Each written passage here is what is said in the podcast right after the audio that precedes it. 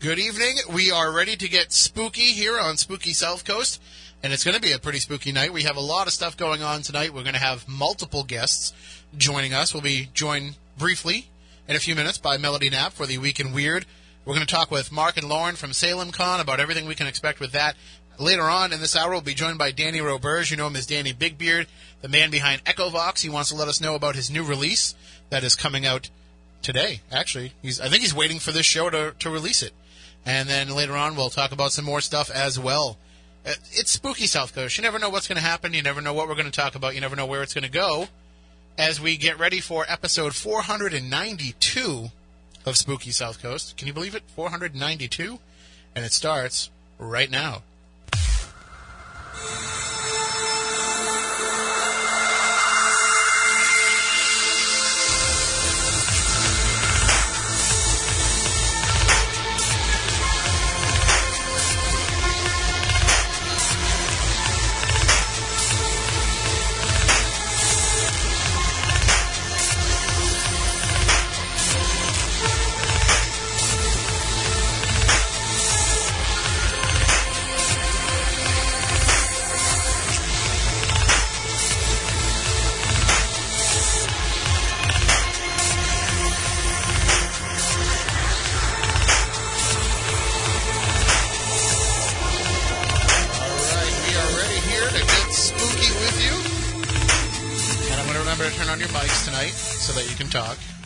I just I don't remember what mic Matt's on, but I got Stephanie's mic on, so Perfect. we That's can all figure, that matters. figure it out from there.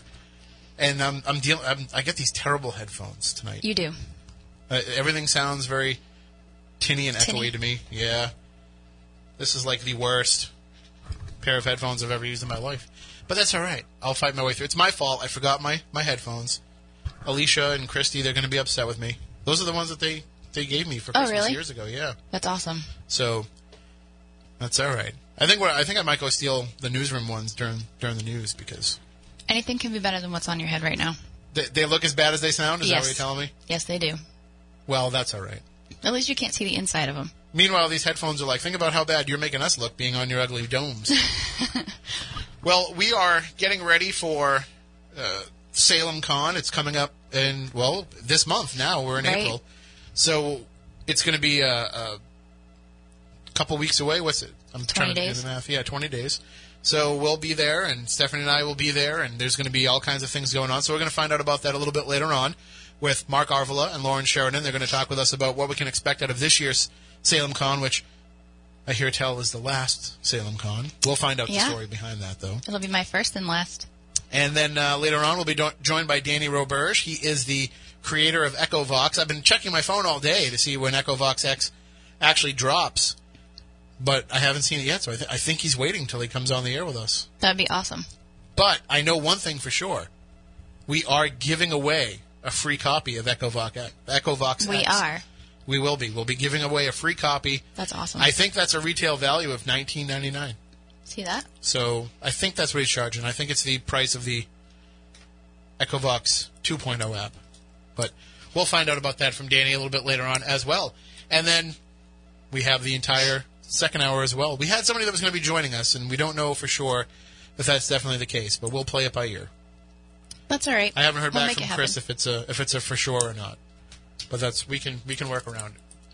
But uh, one thing that I did not do is I did not. What didn't you do? You whipped out the phone. What's going on? Uh, go ahead, talk while I do this. Talk? Okay. What are we talking about? How was your day? No, you need you need radio talking, not like casual conversation. I know, I know. We can talk. All right. What do we want to talk about? Who wants to talk to me? Which one of you wants to talk All right, to no, me? I'm done. That's fine. Okay, good. Thanks, Phil, Phil. because you were filling. Oh, You were filling in for me. No, I was just trying to get Melody. Uh, you caught me right off guard in the middle of answering people in our chat room, so I wasn't expecting you to whip out the phone and try to figure out what was going on there. you never know with me exactly what no, these past out. few weeks you've You never know what to whip out at any given time. listen. I'll keep it PG. I'm just trying to connect this way. We're, we're, we're trying to have a little bit better audio quality for the Week in Weird this week. We're working on it. We're seeing what can happen. But uh, hopefully, if oh, oh, here we go. All right. now wait a minute, because I have to do something else before I can bring her in. I have to make sure I turn down the YouTube audio before we bring her in. All right, now let's see if we You can hear make this me? work. Yeah, we can hear you now. We can. Wow. There you are. You're you're you're coming in loud and clear. Can you hear us? Okay. Oop, we lost I her. didn't, I didn't press the button in time. All right. I'm gonna just call her back real fast. Do we get to talk about your article today? Is she talking about it, or are we? Uh, I don't know. I haven't talked to her. About it. Well, I shouldn't do that. No, Turn that down, Tim, while it's dialing.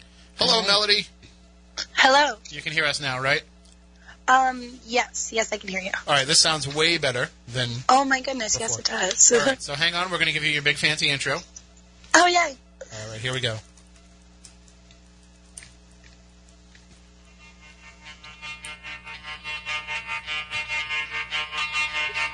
Spooky South Coast presents The Week in Weird with paranormal news correspondent Melody Knapp.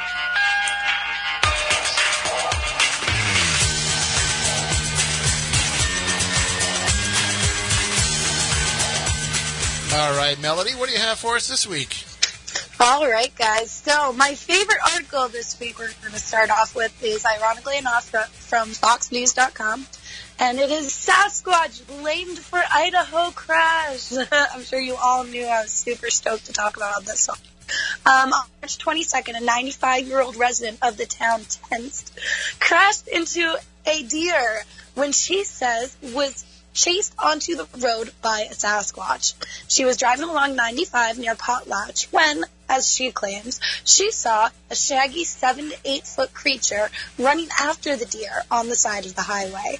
Police found no evidence of the Sasquatch at the scene of the accident, which is not far from Moscow Mountain, which is the location of several alleged Sasquatch, you know, Bigfoot sightings over the years. So, and how old was she again? 95. So, I guess when you get to be that age, you know, you're looking for any excuse. You, actually, you don't even need an excuse when you're that age. You can be like, man, I'm Right. 95. I just crashed into something. But, That's know, exactly what I thought as well. So, And- to and- be fair, I think it was Chris that asked this question uh, when he put the story up on the. I don't know if it was Chris or Matt, but somebody put the story up on our Spooky South Coast Facebook page and, and asked the question. You know, why hasn't this happened more often? Because if if Bigfoot's out there and people are seeing this thing, then why haven't we had other incidents of them running out in the road, like like as if they were puckwudgies in Freetown? well, we have. We have. If you actually look into it, and like if anyone actually watches that Finding Bigfoot show, which I may or may not have watched a couple of times, there are plenty of accounts of people seeing it on the side of the road when they're driving by, or you know, chasing an animal, things like that, even driving down the highway. So this is actually a, a common claim, believe it or not. Well, I don't know. I, I don't want to jump the gun on your stories, but did you see the story that uh, WBSM and Spooky South Coast were carrying earlier today? That the, Uh, the I Free- don't know. about the Freetown police. About the what? The Freetown police actually had to put up a sign outside the Freetown State Forest warning about puckwudgies crossing. Are you serious? Yes. I'm, Oh as, my I'm as serious as I that's can be on this day. How did you miss that? Oh my goodness. I, I was sleeping all day today, guys. I cannot Ah. believe I missed that. well, it's it's up on the Spooky South Coast page of SpookySouthCoast.com if anybody wants to check it out. All right, what else do you have for us? all right. Well, segueing over into a different classical creature, um, a tiny pygmy was claimed to be captured in a YouTube video that now boasts 3 million views, according to Metro.com. The figure was spotted near Banda Aceh, excuse me, uh, on the northern tip of the island of Sumatra. Local legends do tell of a lost tribe of pygmies, which are smaller bodied than normal humans, who are supposed to inhabit the forest. Uh, that if you watched the video, it truly like it could be a little kid. You know what I mean? But I Right. love the legends of Puckwudgies, especially in weird old, you know, tribal forests and things like that. Um, and it really has over three million views on YouTube right now. Well, that's all the Pygmy tribe watching it on their on their iPhones. you know it. There's a You lot of them. it. There's there's there's they're smaller, so you can have more of them in one space. Exactly. Exactly. Every time I go out into the woods, people mistake me for part of a pygmy tribe. Oh my that. goodness. Yeah, I'm not. I'm not. A, I am not a tall man. I think you're too furry to And be it also, a yeah, I was gonna say it also doesn't help that I walk around with just a loincloth on too. Awesome. So that's probably why Yeah. they're and she said that. you're too furry, so does that qualify you as a puckwudgie? Um, maybe more like a orangutan okay. because I kind of have a bare ass. So. Awesome. Oh dear. Awesome. It- what- no, a baboon. That's what I was thinking. Baboon, a baboon. yes. yes. All right. Can you save me with one more story? All right, The bringing it home for us.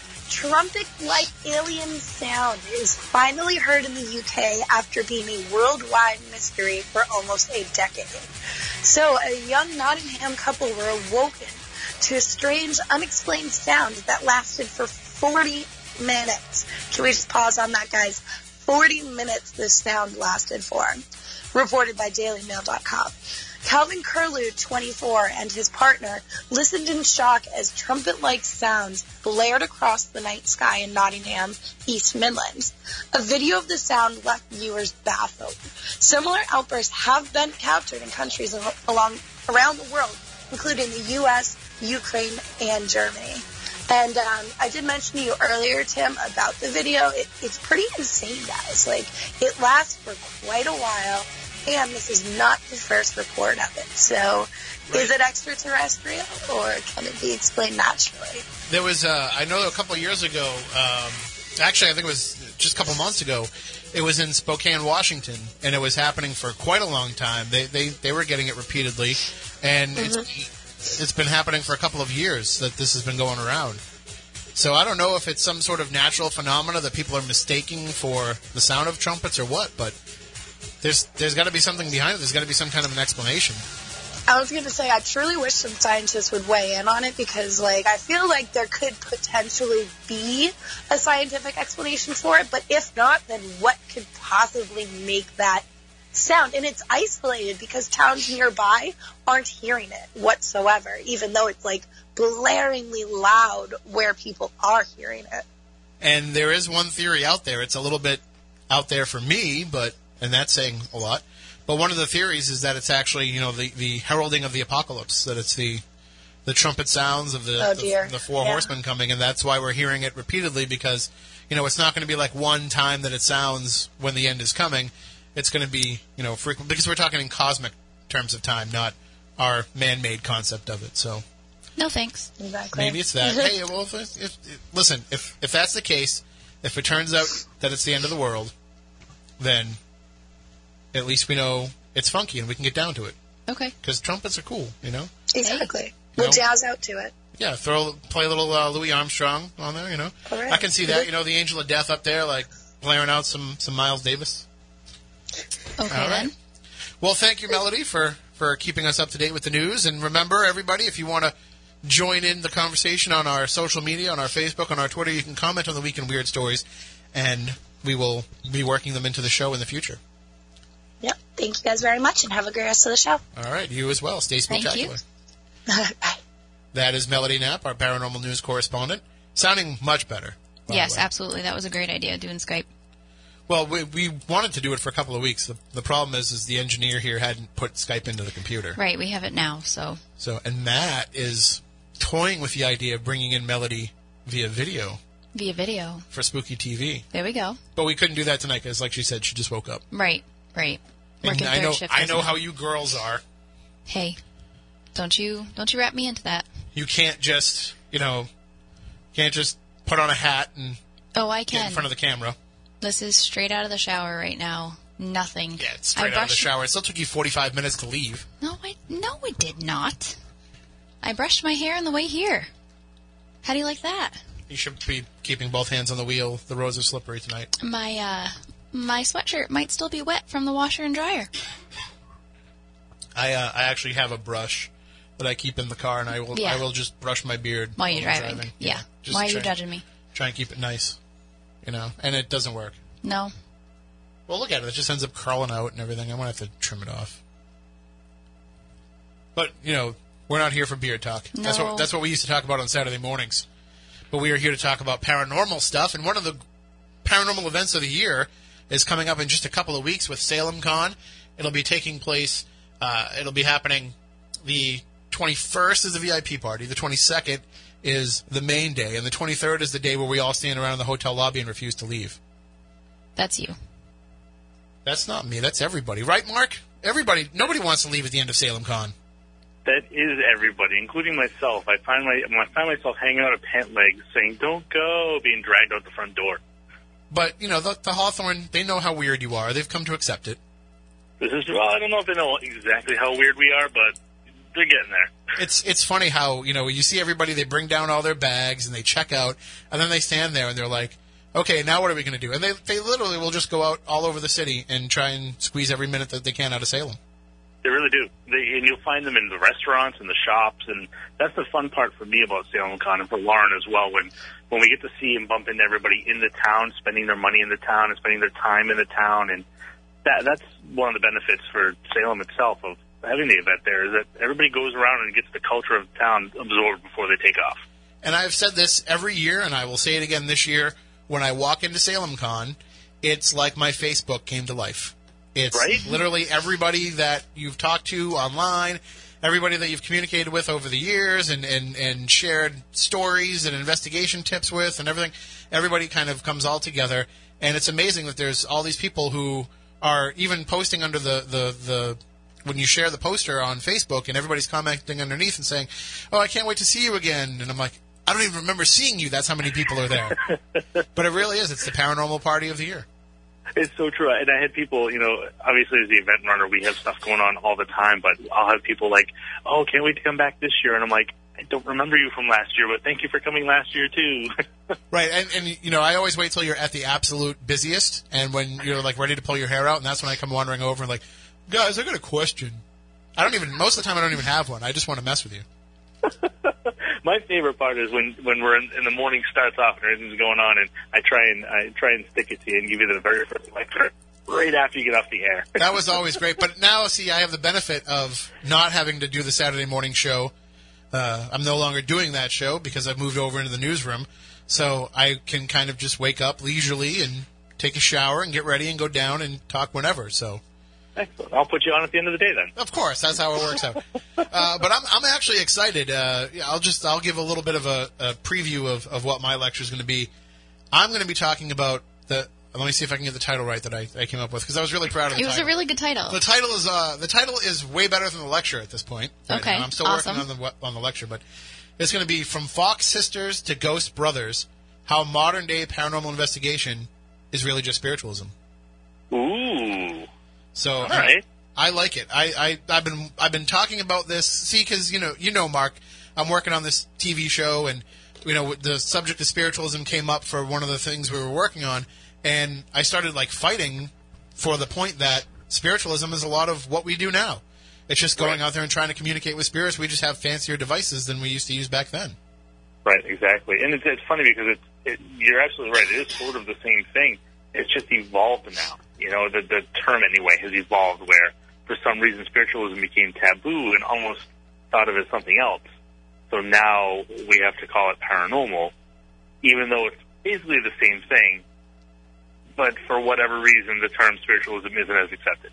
Well, I mean, I, I think some of the hoaxing kind of hurt it, and I think that that's what'll end up happening. You know, eventually with this, with the paranormal, is eventually it's going to become diluted, and people will say, "Whoa, that's that's not you know real," and it, it'll just reinvent itself as it always does.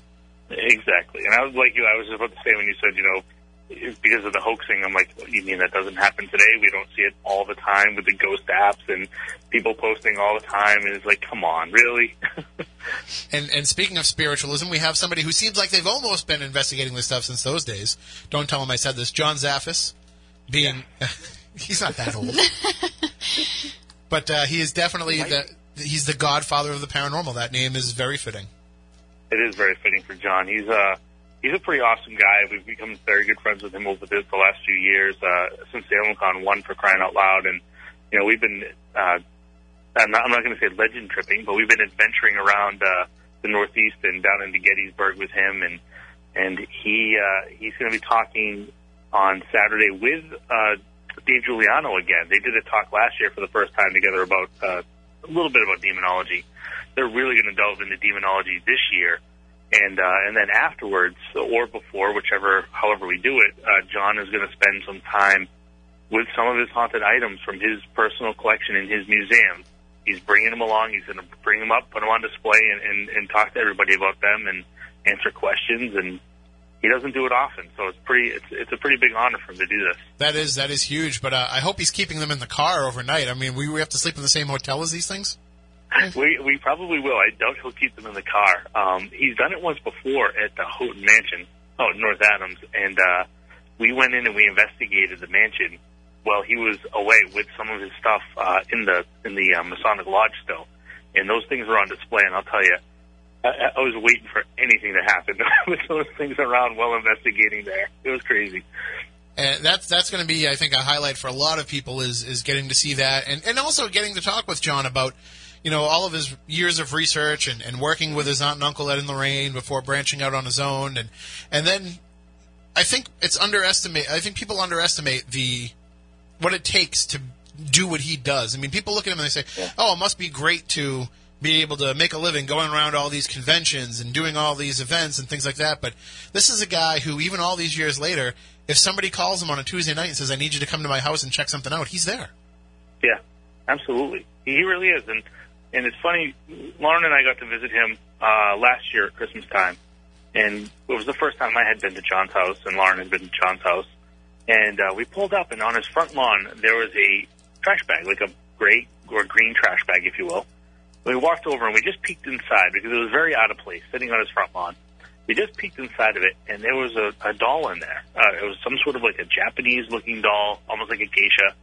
And we peered down inside, and it's like, are you kidding me? He, he- he's got something to, you know, people just drop stuff on his front lawn. So we go in and we start chatting with him, and I'm like, you know, what's up with what's on the front lawn? He goes, oh my god, I totally forgot. This woman had called him up the day before, get it out of my house. He drove over, and he he will leave it outside to, you know, as part of his his binding ritual. And he totally forgot it was on his front lawn. I'm like, your neighbors must love you. I can only imagine. And, and, and I remember we had him on. He was one of our first guests 11 years ago, and you know he's telling us about how when people would give him items that he he felt there was you know just too powerful of a vibe or whatever, he would throw them in the river near his house. I'm like, well, that's great. I can only imagine what it must look like. My goodness. right? There's right. just this pile of it, there's, it's like all dammed up now with uh, Yeah. with all these haunted objects that John Zaffis threw in the river. It's like a Well, they're paranormal blinded beaver. Now, though, they're not haunted anymore once they're in the water. But you've got, you've got some other great guests coming too as well. I mean, we've got some familiar faces who have been there from Salem Con's past, but we also have Roz is coming for the first time. We well, we have a, you know, there's quite a few people that are going to be there that even aren't on the poster yet, just because you can only put so many people on the poster. But even as vendors and as as uh, participants, you know, I know uh, Stephanie is coming for the the first time this year. Um, you know, she'll be at Salem Con. I believe it's the first time for Stephanie. It Here will goes be. the whole like, I don't remember if you were there last year. I was supposed to be. I keep trying to sneak her into my bag and bringing her up, but she always has something else going on. This is like the first weekend she's been free. Yes. but uh, yeah, Stephanie will be there, and um, and I and I'm I'm not 100 percent positive, but are you going to be doing any readings or anything when you're there, Stephanie? I can, yeah. I was you're wasn't more sure. than welcome to. Oh, that's awesome. That's great to hear. Yeah, you're more than welcome to. Absolutely, uh, we don't we don't hold back on that. So if if you want to do readings during the day, you're welcome to do readings. Great. Um, you know, we will have uh, Rosalind Bound is coming back. We've got Brian Cano coming back. Scott Grunwald again. Of course, it's not Salem Con without Scott. Um, we have uh, Dave Juliano. We have Bob Christopher. We have this guy Tim Weisberg. I, he's I've heard of I him. know. That's what we call the lunch break lecture. You know, People can go get I something to eat. almost we almost didn't bring him back this year though because he loves to wear this loincloth all the time. Yeah, So- you know, I heard about that and I'm really uncomfortable. I'm not sure if my table should be next to his. Uh, I was going to ask Scott for a Parahor loincloth, but they're, they don't have those ones yet. They're working Not it. yet. Not yet. But it's weird because sometimes he gets this puck wedgie instead of. Uh, that was a terrible joke, wasn't it? I guys knew right where you were going. I still liked it. But what I've loved about Salem Con is the fact that I have, you know, the, a lot of times when you're being booked for conventions, they will say, you know, we want to have you come and you can give a lecture, and it's kind of you know, you can just do whatever you want. Or, or usually it's like they want you to do a lecture that they've seen you do somewhere else. And the great thing about SalemCon is I've always said to Marc and Lauren, I want to do something different. I want to do something that I haven't done before and I haven't talked about, and I want it to be something out there that'll make people think. And they've always said every year, go for it. So, you know, we've never held back with anything. One year we, we conjured up an actual ghost. We did a Philip experiment that seemed to work. Yeah. And uh, and I think this year we're going to have a lot of people kind of scratching their. It's it's going to be funny when you see people coming down for the lecture and saying, "Oh hell no, it's not spiritualism," and then by the end of it they're like, "Oh yeah, yeah, I think it is." At least if I do the, do a good lecture. Exactly, and that's that's one thing. When Lauren and I stepped away from the first Salem Con, and we were able to talk to everyone and look at the fact that there are people that will come and sit through every single lecture. They'll park themselves down there, and they will listen to every lecture all day long.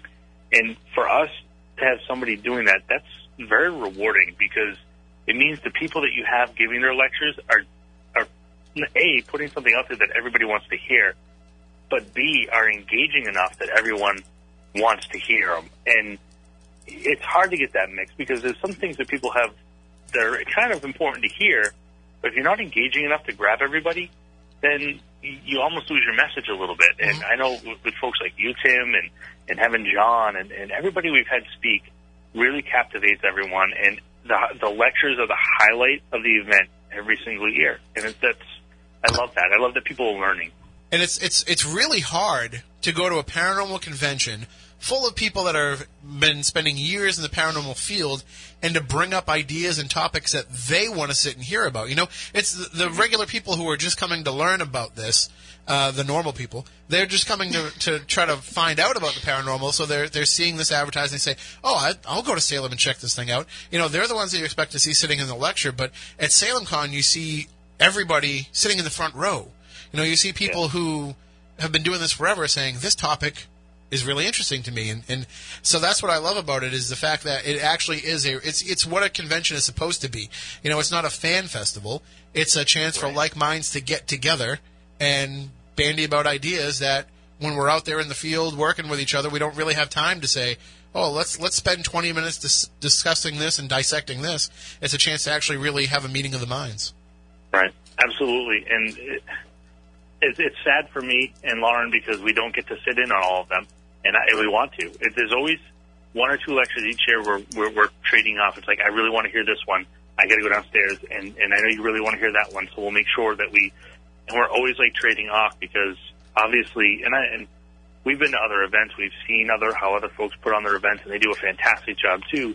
And it's so important for us to make sure that not only the guests coming in the door to to pay to see everything are, are, are having a good time, but that our you know our guests who are our, our lecturers and our celebrities are having a good time and are taken care of as well. So, you know, just getting to hear parts of the lectures from time to time and see the reaction from people in the crowd and and not see people dropping off and walking out the door, you know, that's exactly what you said. You know, sharing those ideas and people actually engaging into them is it, it's so important, and you don't see it every day.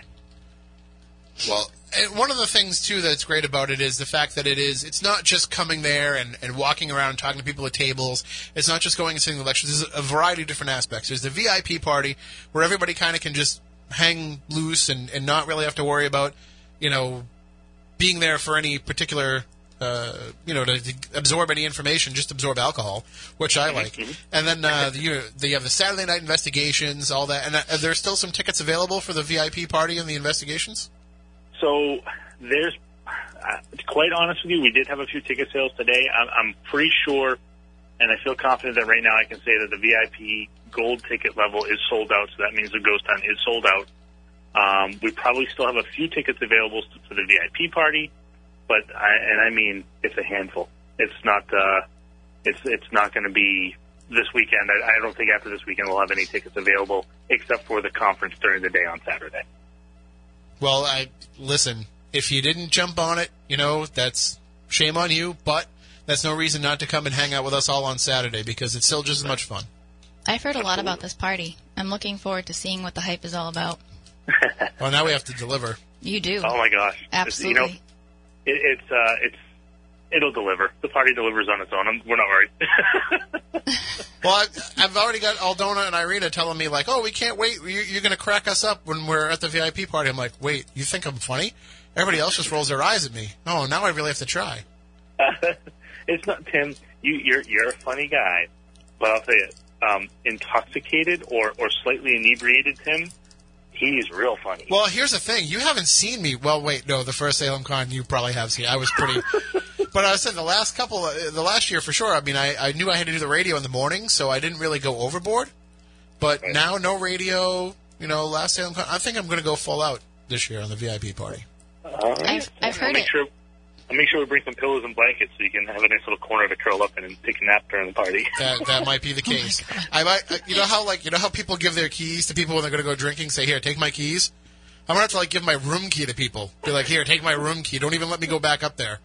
Just be careful who you give it to. Oh, that's true. Too. or or just make sure I end up there. Just Yeah. somehow get me up there. I'll babysit you. I'm offering. All right, just let everybody know how they can grab the tickets. Sure. So you can, uh, if if you're listening and you don't have internet access, then I don't know how you're even listening to the show right now, but you can always purchase those tickets at the door. Fifteen dollars for the daily admission to come in on Saturday. Um, if you uh, do have access and you go to M as in Mark, so mghparanormal.com. Uh, right on the homepage there, you'll see a, uh, the poster for Salem Con, and all the links are underneath for all the ticket options, and you can purchase your tickets there too. Awesome. Well, we look forward to seeing you, and uh, and hopefully we see everybody out there in the spooky South Coast audience at Salem Con. Uh, it's happening the 21st, the 22nd, and it'll be happening the 23rd too, until they throw us out. That's right. There you go. All right, Marc. Thanks for joining us. Thank you guys. Have a good great night. night. Bye. See you in a couple weeks. Bye. And uh, yeah, absolutely, definitely come and check that out if you are in the area. And people are coming from all over Yeah, they that are. aren't from the area. Right? So I mean, that's the you're in Salem. I mean, that's the reason enough to come. Oh, absolutely. And then the fact that everybody else is going to be there and it's all going to be one big party makes it even better. I'm gonna have to carve out some time to hit the town because I absolutely love Salem and all the little shops around. Good luck. I know. There's going gonna be try. a lot going on. Good luck. Well, let's bring on our next guest. You know him as Danny Big Beard. Danny Roberge is joining us because today is a huge day, Danny. Today is a day that people have been waiting for. Hi guys. How's it going? Good, and yeah, you're right. Uh, yeah, it's a big day. Happy April Fool's Day, but I didn't play any jokes. That's. I think everybody's been thinking that all day. They're like, uh, I don't think this thing's dropping today, man. You don't even know. I, so many people were so scared, and they're like, "Where is it? I don't see it on the Play Store." I'm like, "Server propagation. It takes time. It's the internet." Like you're in, you know, you're in Amsterdam and you're in California. You guys aren't going to see it yet, and then now everybody sees it. So I'm blowing up. Like right before I called you, all my all my digital things are blinking. So it. So it, it's already. It's released now. It's up there. People can start downloading it. Yeah, it's a, it's available on a Play Store if you search uh, EchoVox X, or if you just search it, you know, EchoBox or any of my apps. You- You can click on Big Beard Studios there in the Play Store. It's not on iOS; it's just Android. And what's different about this? Because I mean, you know, I know that you and I have been talking about it for, but for the audience who I've been telling them for years to start using EchoVox, what's different about EchoVox X? Well, you got to test it, so you know the the sound is different um, than regular EchoVox and um, or any of its other incarnations. It uh, runs off of a hundred uh, IP radio stations that you can program yourself. They come in a text file and um, they're from all over the world and they're random stations. I actually hired somebody to scour the internet and find me long running reliable stations that were like a, a very eclectic mix. And we picked a hundred. I I had them five five hundred, and we picked a hundred at random and put them in there.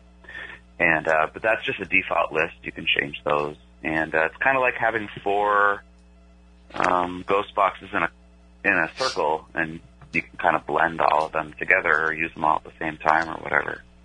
And uh, you know, I have a hard. I understand people not buying into the to the ghost box theory. I mean, you were yourself were somebody who was not a big fan of you know the the broken radio theory of of trans. Well, not that I'm not a big fan. I am a big fan. I mean, if it wasn't for that stuff, I wouldn't be doing what I'm doing. But I'm, I, I just think it's flawed, and not, and, and so is EchoVox X. I mean, any um, kind of type of ITC that relies on um, straight out uh, digital communication or radio communication. I mean, you're going to get false positives. You're going to get um, commercials and bits of Aerosmith songs and whatnot. But that's just part of it. You got to sift through that stuff.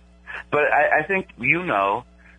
Uh, I'm sure Marc knows, um, and anybody else that's listening. If you used EchoVox, um, the the whole idea is that the replies should really stick out. I mean, that's when you get a reply, it's beyond any kind of uh, pareidolia or, or anything anybody wants to throw on it. It's not a false positive. It's obviously a voice that shouldn't be there. So that's the whole idea here is um, And- and to what- get those replies out of radio noise, but they're just obviously not radio. Especially if you get a swear. Uh, a lot of these are FM stations, and they run, you know, uh, pretty clean. So. You, you know, and I've heard some pretty vicious stuff come out of it already that I, I know wasn't on the radio. Well, what I've always loved about Echo, EchoVox is that it's not. It's excuse me. It's not a response. You know, it's not that you're getting one quick answer to a question. It's a conversation.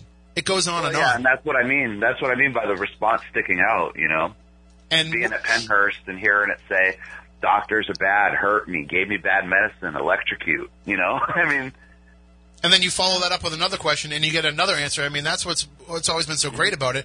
And even though the the ghost boxes, uh, you know, the, the the broken radios, I've gotten interesting responses out of that that are very direct answers and that are stuff that I know wasn't on the radio. But now with this, with EchoVox X, you're having four of those happening all at the same time. So now it's definitely not. You know, there's there's too much going on for it to simply just be you misinterpreting what you're hearing. Yeah. And I'd like to clarify for the users that it's not a muddy, chaotic sound um, because it's running four. It's not. It doesn't work like that. I mean, if you turned on four uh, SB7s or whatever, you probably want to shoot yourself pretty quick because of the noise. And it's not. It's not like that. I think you could vouch for that. No, I turned it on, and the first. I mean, I turned it on and was running it while it was still loading up the banks. And I mean, it's still in the process of loading up the four banks with channels, and immediately I'm getting stuff come out of it right away. And Right. it's You heard my echo response, right, from that test? yeah. I mean, When it it's said echo, like right away. And that voice, like anybody that knows my stuff, if you spend enough time on my YouTube, you could pick out, you know, a bunch of different apps and, uh, Ghostbox sessions and, and probably even EVP that I've done that was the vo- same voice. No. I think what was the most impressive part about it is that it wasn't just you turning it on and getting something right away, and me. It seemed that it was happening with everybody that was beta testing. Everybody. Everybody's getting stuff right away, and it's not. You know, you you could be suspicious of of, of apps, and a lot of people are, but Uh, yeah, yeah. but nobody can predetermine what questions you're going to answer. So you could pre-program this with as much stuff as you wanted, but nobody's going to know. You're not going to know what people are going to ask it and what people are going to talk to about it. So There's no such thing as pre-programming. First of all, there's no such thing. And, and second of all, the program is 877 kilobytes. yeah, it's, So- it's, very That's not even one megabyte. It's very small. It is stupid. It's stupid. It's not smart enough to do anything besides scramble up those radio channels and put on reverb and, and record it. And it So it doesn't have a brain. It doesn't listen to you. It doesn't do any of that. It's dumb. It, I tried to write the dumbest piece of software I possibly could, so that way, you know, uh, chaos, order from chaos. You know, and it can be very hard to explain sometimes. So that's the whole idea. And um, I think where we are now with this, because it took me 13 months to get this from drawing board to finish, and it took three months of just tearing it apart. I mean, before you even got a beta version of it, it was alive for months and nobody knew about it. And, you know, my programmer is brilliant. Um, I cannot do, um, the type of things that this requires. There's not enough time. You know what I mean? I don't have a degree in computer engineering. Um, and my programmer was banging his head on the wall because of what I wanted him to do. And, uh, you know, I probably took a couple years off his life, but he did it, and it wasn't easy, and it was a lot of custom code because to handle that much data and then scramble it up, if your phone is not very good, it could really tax your system. But luckily, what we did is made the app small, lightweight, and use your system resources very lightly, uh, so it doesn't drain your battery, it doesn't use a ton of data, and you can customize it. You can say I only wanted to use two megabytes of RAM, or I wanted to use this much, and um, so it's every aspect of it is customizable. There's no man behind the curtain because it's all you guys. You know, you can set the reverb, you can set the stations, you can. It has nothing to do with me. And, and here I am trying to actually open it up on my tablet so I can show everybody, and stupid me doesn't bother to connect to the Wi-Fi That beforehand helps. so that I could actually build the banks. But that's another thing that people have been asking is, you know, we like to turn our phones off and put them in airplane mode so that we don't get any stray signals, and you can still do that with this.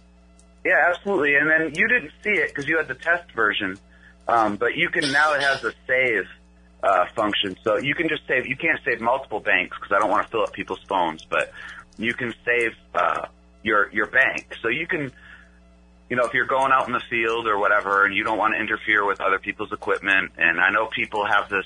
I think it's crazy, honestly. I don't think it makes a difference. Um, there's so much electromagnetic stuff in the air anyway that it, it just ain't gonna make a difference. Right. I, I don't want my phone to set off my K2, you know. but I'll have, I'll have a Mel meter right next to it. Right. Yeah, so you can download it, save it, and then you can put your phone in airplane mode and go about your merry business. And I can tell you that it works great. I, that's exactly what I did. I built the banks up, and then I turned off, turned it into airplane mode, used it, and then when I said, you know what, I'm, you know, I want to try and build some other banks up and see what else have, you know, and it, it's just easy. It's easy to go back and Mm-hmm. Yeah, forth. and you know, the longer you, you let it run, Tim, it, it keeps building. If it's connected, the banks never finish. Oh, nice. The banks are eternal, so it'll, it's almost like uh, EVR constantly listening, you know? Well, I, I can't wait to actually get out there and use it on an investigation and uh, and I can't it. wait to see what you do. I, I can tell. I haven't. I haven't sent it to you yet, but I just got last night an awesome clip from our last Lizzie Borden investigation with EchoVox Yeah. 3.0 that we were getting direct answers to the questions that we were asking, and it's it's mind blowing. And uh, I I, really, I really want to hear it because I remember talking to um, what's his name, uh, Cano, like a couple of years ago about going to the Borden house, and uh, I had this whole experiment planned. I think I was, ta- I might have been talking to Marc about it too, but I don't remember. I, I still kind of want to do it, so we should talk about that sometime because Yeah, a really cool absolutely. experiment. It has to do with Bluetooth and EchoVox, and it's weird, but I have to show you in a diagram. But uh, well, we're only to do that. we're only 20 minutes Yeah. away from it, so whenever you want to do it, we can we can do it. very cool. All right. Well, listen, this is out now. Go out, go go to the App Store, go to the Google Play Store, download it. I highly recommend putting it on your phone, put it on your tablet, whatever whatever you use when you're investigating. You're going to want to definitely bring this along with you. And uh, you know, we we we're going to be giving one away, right? Yeah, um, I want you. I want you to know. Uh, I really appreciate your support, and I really appreciate having me on and all that. And it's. Um, I'd like the listeners to know that there's no um, there's no hanky panky behind the scenes. Like I haven't paid you, and we don't exchange favors or anything Oh, like hell that. no. It's just you. You believe in my stuff, and you use it, and you tell other people, and and Marc does, and um, you know now John Zaffis run around using it, and all the people on TV use it, whether they admit it or not Right. and um, it's just awesome. So I can't thank you guys enough. And and yeah, I'm gonna give a copy away um, to after our interview's done. The first person that calls whatever that number is that you give out, um, all they got to do is give you their uh, their uh, email address and their first name. Um, and uh, I will, uh, in the next 24 hours, uh, get them a link to download a free copy of EchoVox X. And Excellent. hopefully they enjoy it. But meanwhile, I mean, if, if you don't get through, just go to the store and download it. It's 19.99, and it's you're going to use it more than you use the pieces of equipment that you're paying hundreds of dollars for. Absolutely, and and some people say, "Oh, um, do you have it on iOS?" And to be honest with you, iOS uh, does not have a built-in reverb that I can use. Uh, the Echo is a little different, and I just like Android. Um, so you can go to Walmart. You're a serious investigator. You're serious about ITC. You can drop twenty bucks or fifty bucks or whatever's in your budget. Um, I mean, I've seen EchoVox run on Obama phones. So Right. Yeah. All right, Danny. Well, thank you for joining us. We look forward to talking to you uh, in a couple of weeks and seeing what kind of results you're getting from this. And I'll send you that file too. Thank you. Thanks, everybody. Good night. All right, thank you. That is Danny Roberge, the creator of EchoVox and now EchoVox X. And if you want a free copy, just be the first caller at 508-996-0500 and we will give away a copy. We'll be right back with more Spooky South Coast coming up in just a few minutes.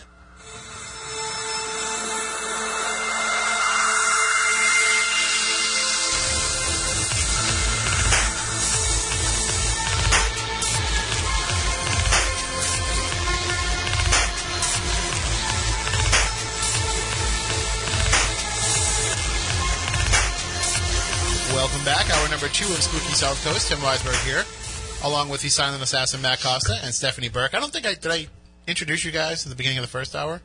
You know what? I don't know. I'm not sure. It's because it's kind of like second nature to do it, right. but I was also like rushing because we had a lot of stuff to get to in that first hour. It was a pretty packed first hour, It was. It so was. I wanted to make sure that I wasn't dawdling and, and wasting time. Maybe you didn't. I, if I didn't, I apologize. That's okay. People know who we are by now, anyway. Especially if they're watching on right. on the Spooky South Coast app and on SpookySouthCoast.com.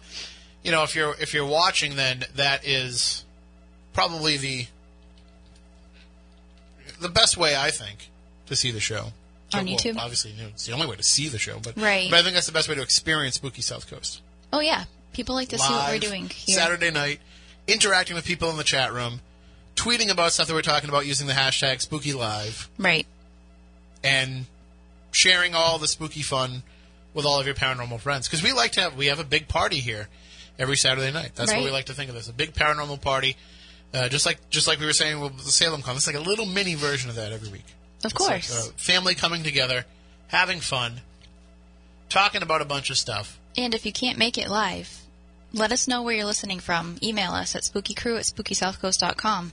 Let us know your name, where you're from, and what you like about the show. Yes, please do, and let us know how you found out about the show. Oh, too. absolutely. Because we're all over the place, so you never know if Yeah, we get some pretty crazy emails sometimes. You don't know if they found us from listening to WBSM. Right. You don't know if they found us through the SpookySouthCoast.com website Mm-hmm. or some of the great networks that we're part of, like the Dark Matter Radio Network, Right? which we are so honored to be part of every week. Art Bell's Dark Matter Radio Network, and uh, also we we had, we had joined the Spike Paranormal Network, Yes. But the Spike Network has undergone a name change. Oh, has it?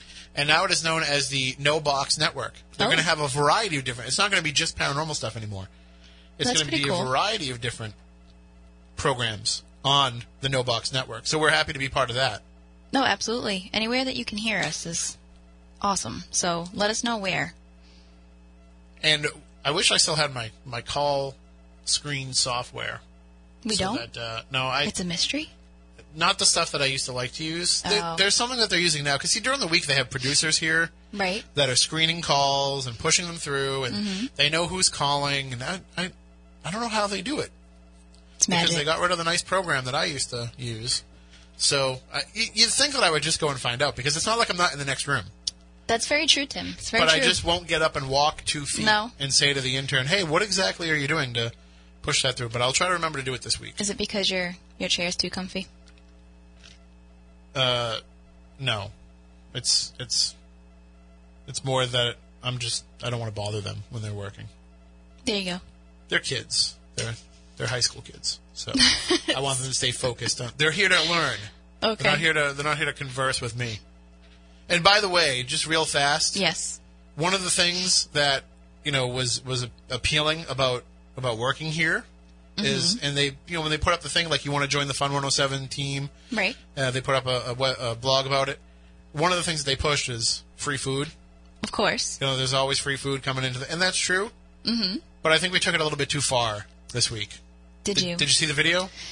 I haven't watched the video yet. No. I went through all that. But you know how I feel about can't watch the video. I ate. I tried to eat six mega stuffies, mega stuffed quahogs. I could only make it through four. Gazelle ate all six. Did he? Yes, You only had And- four? and I can only eat four. Now, uh, about an hour before, I Yep. had eaten a little, little tiny like complete meal of beef stew Okay. because I didn't want to have nothing in my stomach. I wanted to have a little something. I was going to say, stomach. the question was, did you eat in preparation for this or did you eat not knowing this was coming? No, I knew it was coming. Okay. but I, I that's all that I had eaten, And so I said, you know what? I'm just gonna have a little something in my stomach because I don't want to just put clams into my stomach. That's what I was worried about. Ugh, so gross. And uh, so, and then Gazelle had had a taco. okay. He said he had a taco, and I know Gazelle. He went to Taco Bell. He didn't have a taco. He had I'm going to have to get on board with that. I agree with you. I, I don't think does anybody go to Taco Bell and have a taco. No. Matt Even- Costa. Even it, it- you're like me. Sometimes you're buying dinner for yourself out of the pocket change that you have. I can't imagine that you have ever just had one taco from Taco Bell. No, no. I mean, you have the intent when you drive to that get get up to that drive-through. You're like, Mm-hmm. I'm only gonna have one taco, That was me tonight. but And then you end up getting the 12 pack. it's a right the grande meal. right, yeah. I think I think at the drive-through there is a two taco minimum. right. I think so because I, think had so, to go with two tonight. I couldn't just do one, and I knew I only wanted one, but I had to do two. So, It's like a sickness. but he claimed he had a taco, and then he had, No, and then he had six stuffed quahogs, and he ate them all. God Oof, bless him, with that's butter and hot sauce. that's disgusting. So you can see the video at uh, at fun107.com. you shared it on Spooky South Coast uh, did I- Facebook page. It's called Fun versus Food because it's Fun 107. Fun versus Food. We did that this week, and I uh, last week, and I guess this week we're doing a two pound burger challenge. Where? Uh, Max's. Ah, okay. So they don't have it on the menu anymore, but they're doing it special just for us. Wow. So I have to go eat a two pound burger and then come to work Oh, and sit all day after having eaten a two pound burger. But I don't know how you do it, my friend. I don't know. I don't either. know how. We'll see what happens. I might not do it. We'll see, see if I get through it. All right, we have a caller who's been patiently waiting for us uh, to stop goofing around. Uh, good evening. You were on Spooky South Coast. How are you? Good. How are you? We're doing spectacular, and uh, and and you had something that you wanted to uh, share with us or ask us. Um, a couple of things actually, Sure. because I live in. I'm not sure if you're familiar with the area, um, Swansea, Massachusetts, Mhm. and um, obviously there's a lot of paranormal stuff with King Philip's War and Abraham's Rock and things like that. Mhm. And um, I just had a question. My house has been recently experiencing paranormal activity. And what what kind of things have been happening? Uh, we had a poltergeist who um used to mess with the curtains. And I know it sounds like cliche, but he used to like move the curtains and stuff. Well, I mean, it's and- it's not. I mean, it's pretty. It's. Uh, I mean, it's not really a cliche. I mean, it's what happens. It's what they do. I have to go. I'm sorry. Um, I wait. I have to go. Okay. Well, call back if you want to. All right. Thank you. Okay. All right. Okay. Hopefully, uh, hopefully she can get back to us. If, uh, but I mean that whole area, and uh, I, I believe she was mentioning stuff to us in the chat room as well about what was going on. Right. Uh, but that whole area, in addition to being part of the King Philip's War area, you know, it's you're part of the Bridgewater Triangle, Right. and uh, and also the the Borden family hauntings extend into there. Of course. So that's Yep. where Lizzie's summer home was, and, Right. and uh, and I think that that's part of the shadow that lay, lays over that whole area. So I'm not surprised. Plus, there's a lot of water around there too. Of course there is. You know, Yep. like you've got the Taunton River feeding off into all those other rivers, and that's powering stuff up. Plus, even with the Taunton River and um, the history of the Taunton River and them finding the artifacts um, a few years ago from Vikings and everything else, you don't know what went on around there. But It's fascinating. Hopefully she can. Uh, hopefully she can call in Yeah. and, and share some more at another time. We do have another call on the line, and if you want to call in, the number is 508 996 0500 877 996 1420. Good evening. You're next on Spooky South Coast. Hi, hi. Um, I, I want to uh, make an order for the delivery uh, uh, for uh, the Bobon Deluxe. For the, for Um, and um, my son is going to come pick it up, and his name is Mike Roch. right. Right. I know him very well. You know Mike Roch? Oh, yeah. Yeah, definitely. Um, but the thing is, I need the Bobon Deluxe to be very hot because it only is good when it's hot. Okay. You got it. All right. Thanks All for calling. wow. I didn't say I didn't have a call screening software. I just don't have my favorite call screening software. Right. So we know exactly who you are. Just so in case you we've were got curious. your number. Thank you very much. And uh, don't think that just because you call from a private line, it makes a difference. Nope. So, That'll be fun. just to be aware too, the next time that somebody calls in Yes. and tries to pull something like that, it's April Fool's Day, so I'm not going to get really, Hmm. really angry about it. But the next time somebody does that and calls in and does it, I'm going to put your number out over the air. Oh yeah. So Maybe some Facebook action too. what I'll do is I'll just give out your phone number, I have a lot of people that'll call it. No problem. and this show has people listening Yes. worldwide. so if somebody is listening to this show in New Zealand, Can we do it anyways? and that person that lives in New Zealand will be more than happy to call you in the middle of their workday, which would probably be like 2:30 in the morning your time. mm, if you're lucky, maybe like 5 And they'll just keep calling until you answer. Yep. So, just putting that out there. Just in case you wondered who you were dealing with. Yeah, we don't we don't mess around with those kind of. And listen, sometimes I will actually let a prank call go on a little too long, like I did there. You know what though? Real question. Unless you're listening on the internet, what teenager is up listening to WBSM on a Saturday night? Just throwing that out there. Well, this is spooky South Coast, so Oh, of course, but it's it's probably an area kid. You're super cool if you're listening to Uh, WBSM. Looking, looking at the area code, hold on, I'll tell you exactly where they were calling from. Am I not supposed to blow up people's spots? Is that not what I'm oh no, supposed to I'm all for it right now. So that was from New Jersey, so that's Oh, why I'm not surprised. It's from New Jersey. Mm, Jersey smells. So, uh, It's on billboards. yeah, you can you can you can try calling again, but I'm not gonna answer the phone. Wow. That's even worse. Do we try it? Do we see who it is? This You, this you have uh, Amanda Hug and Kiss on uh, line one. Good evening. You're on Spooky South Coast. Hey, um, I've been uh, experiencing some pretty paranormal stuff around my house, and I would like, you know, want to talk about. it. I don't know what's going on. All right. Hold tight. Um, so what happened is that when I was, you know, just relaxing one day, I was just, you know, by myself, and basically what happened is that I'm just, you know, reading a book, going on my phone, the usual biz, and then next thing you know, I hear this sound. It's pretty weird, and it was saying, "Bobon, Bobon." I'm like, what? And he, So what's that number? I kind of let it go a little too long that time too. You did. So, hey, I'm honored. I'm just honored that people think that you know we're important enough that it's worth Oh, your yeah. time to call us up and prank us. It's pretty sad though. By the way, you know how I know first and foremost that these calls are all pranks? How's that? We never get this many calls. right. That's how I can tell right away. All right, I want to play for you guys this uh, this oh, clip. come on. We're not going to put their numbers out there? No, not no, Not yet. not yet. Okay. I'm not going to do that to because you know these these are obviously uh, very mature individuals. You know, they're they're certainly not minors. You don't think so? Of course they are. They sound like they haven't hit puberty yet. Of course they are. So I don't want to I don't want to have their moms and dads get all mad because they're getting 45 phone calls in the middle of the night from the spooky Not South Coast problem. the spooky South Coast audience. So the event that we had a couple weeks ago at the Lizzie Borden Bed and Breakfast, excuse me.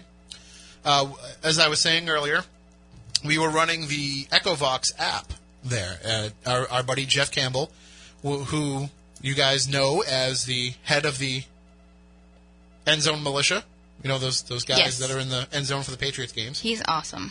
He is, and he was there as part of the event, investigating with us, and he was running EchoVox, and there were some other people in the room. We were in the Morse room where Mrs. Borden was killed, and we had probably probably like four or five people total in the room at the time. You know, it was a it was a full house that night, but we were able to break everybody off into smaller groups so that we weren't all on top of each other. And so we're running EchoVox. Now, if you're not familiar, we talked about EchoVox X with Danny in the last hour, which, as he was saying, takes these banks of internet radio and takes 100 stations, builds up these banks, and is basically switching all in between them. The original EchoVox is built on phonetic sounds. So there's all these pieces of phonetic speech built into these banks, and so you're getting you know pieces of speech. So so it shouldn't really be spitting out entire words because of the way that it works. Matt, you know more about probability and, and math than I do, and you're also very skeptical of things.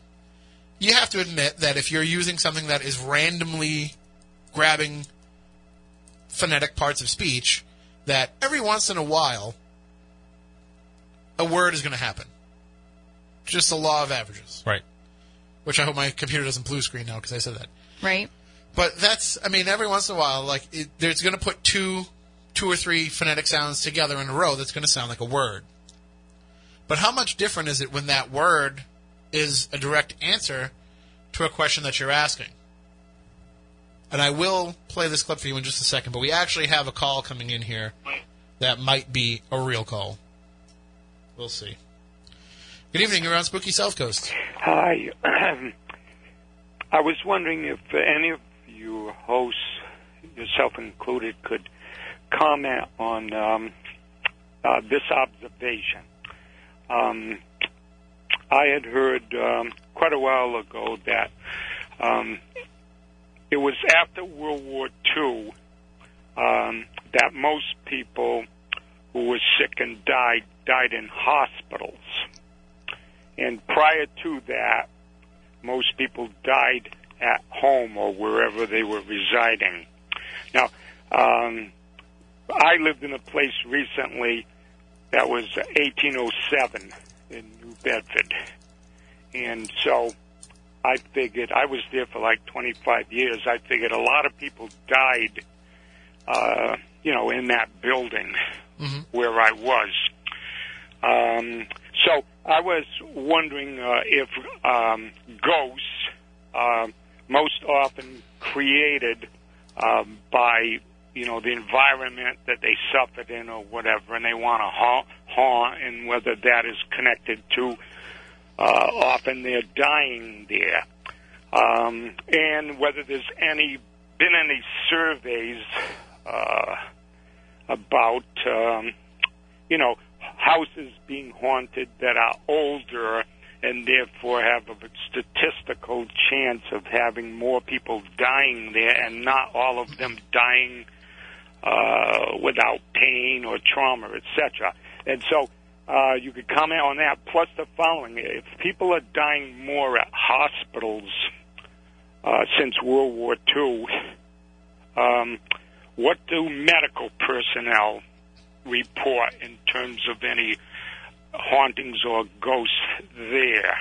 Um, so I'll hang on. Maybe I'll have a follow up question, but I, I maybe gave you too much to comment. Oh, no, I, I can tell you that uh, in in my research and in people that I've talked to, just to cover the the last last part first, a lot of medical professionals will talk about there being experiences in hospitals. A lot of the problem with hospitals is because they are a 24 hour operation and because there's always something going on, it's not like there's enough downtime to really notice when stuff is happening.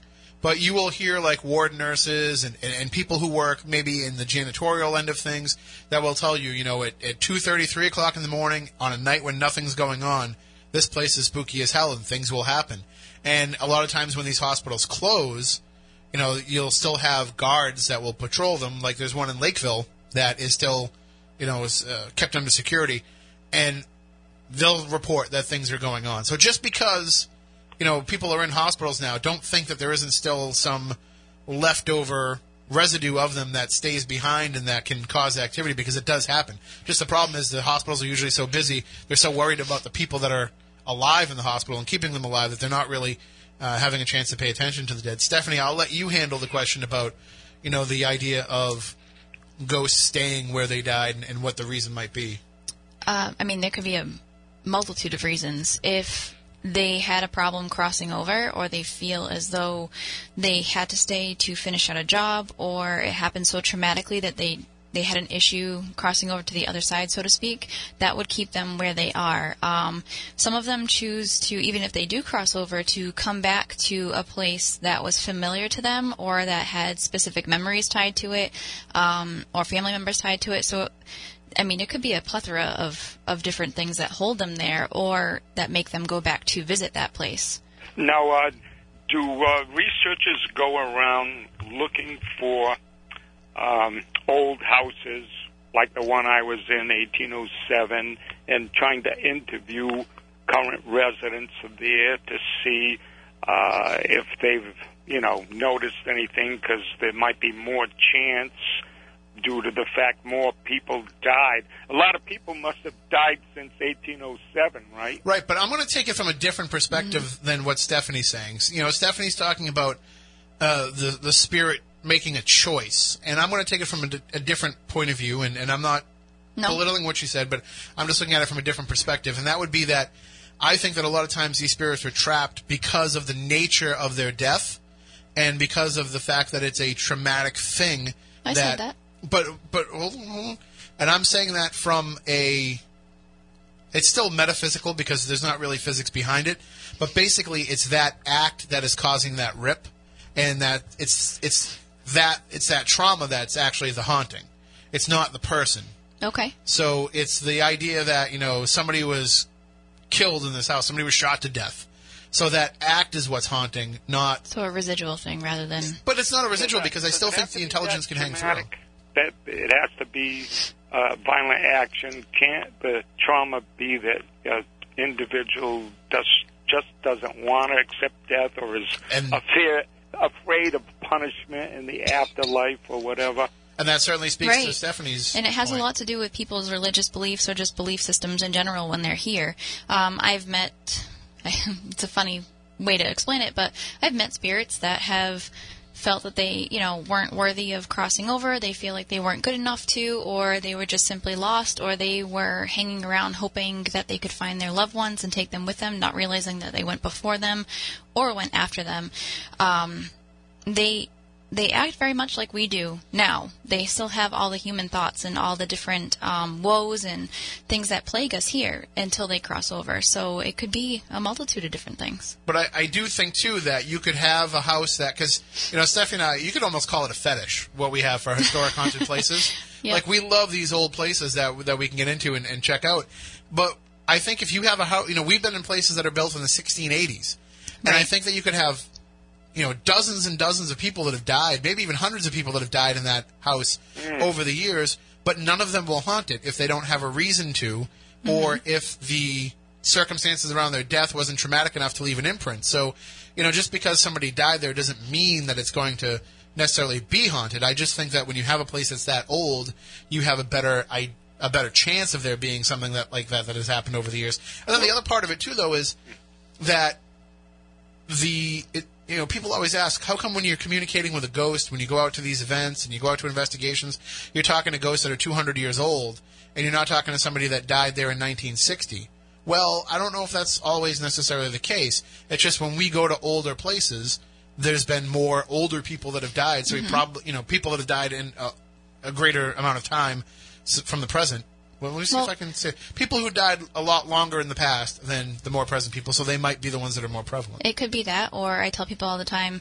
um, we'll go into a cemetery from the 1700s, 1600s, and people always say that they see a lot of things and different things happen. But if you go to a modern day cemetery, nothing occurs. It has a lot to do with their belief systems while they were here.